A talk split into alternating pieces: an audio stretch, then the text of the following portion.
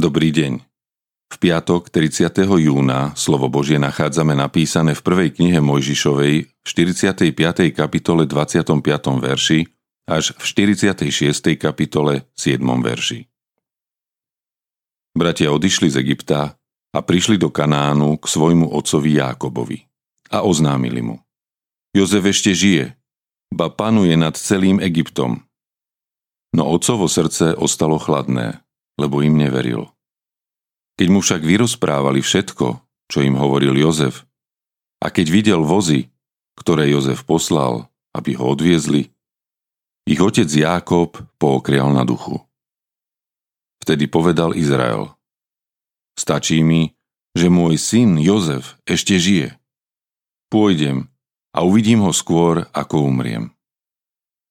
Vybral sa teda Izrael so všetkým, čo mal, a keď prišiel do Šeby, priniesol obete Bohu svojho otca Izáka.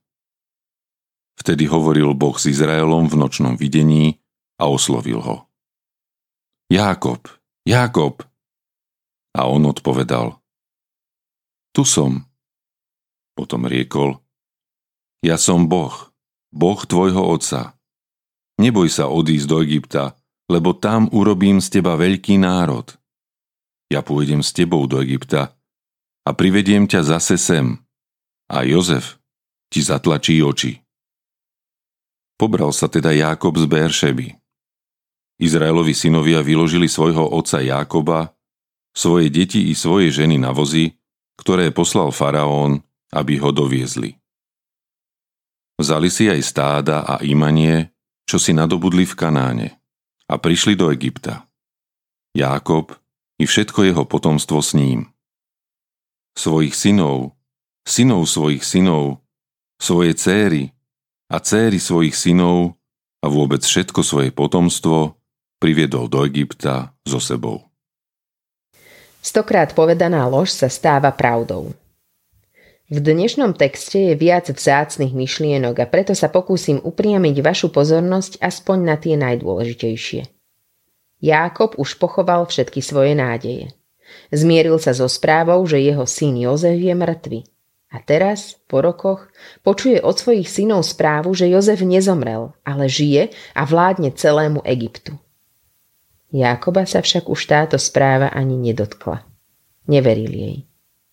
Až keď uvidel vozy, ktoré Jozef poslal z Egypta, uveril a duša v ňom ožila. Neviem, či sa vám už niekedy stalo, že ste dlhé roky žili v klamstve a potom sa vám otvorili oči a zistili ste, že ste sa mýlili. Poznanie pravdy zmení mnohé veci a postoje a človek musí ísť zrazu inou, novou cestou. Pán Boh povzbudil Jákoba, aby v čase hladu odišiel k Jozefovi do Egypta. Obrazne povedané, Jozef sa stal jeho záchranou, spásou. Aj nás dnes Pán Boh pozýva na cestu k nemu. Možno sa už zrútili všetky naše nádeje. Možno už mnohé v nás zomrelo a bojíme sa aj o svoj život. Pán Ježiš je však našou záchranou, spásou a istotou. On nás chce previesť týmto životom do bezpečia Božieho kráľovstva, kde nám pripravuje miesta. Príjmaš túto ponuku? Autorom dnešného zamyslenia je Ivo Madzin. Modlíme sa za cirkevný zbor Ozdín.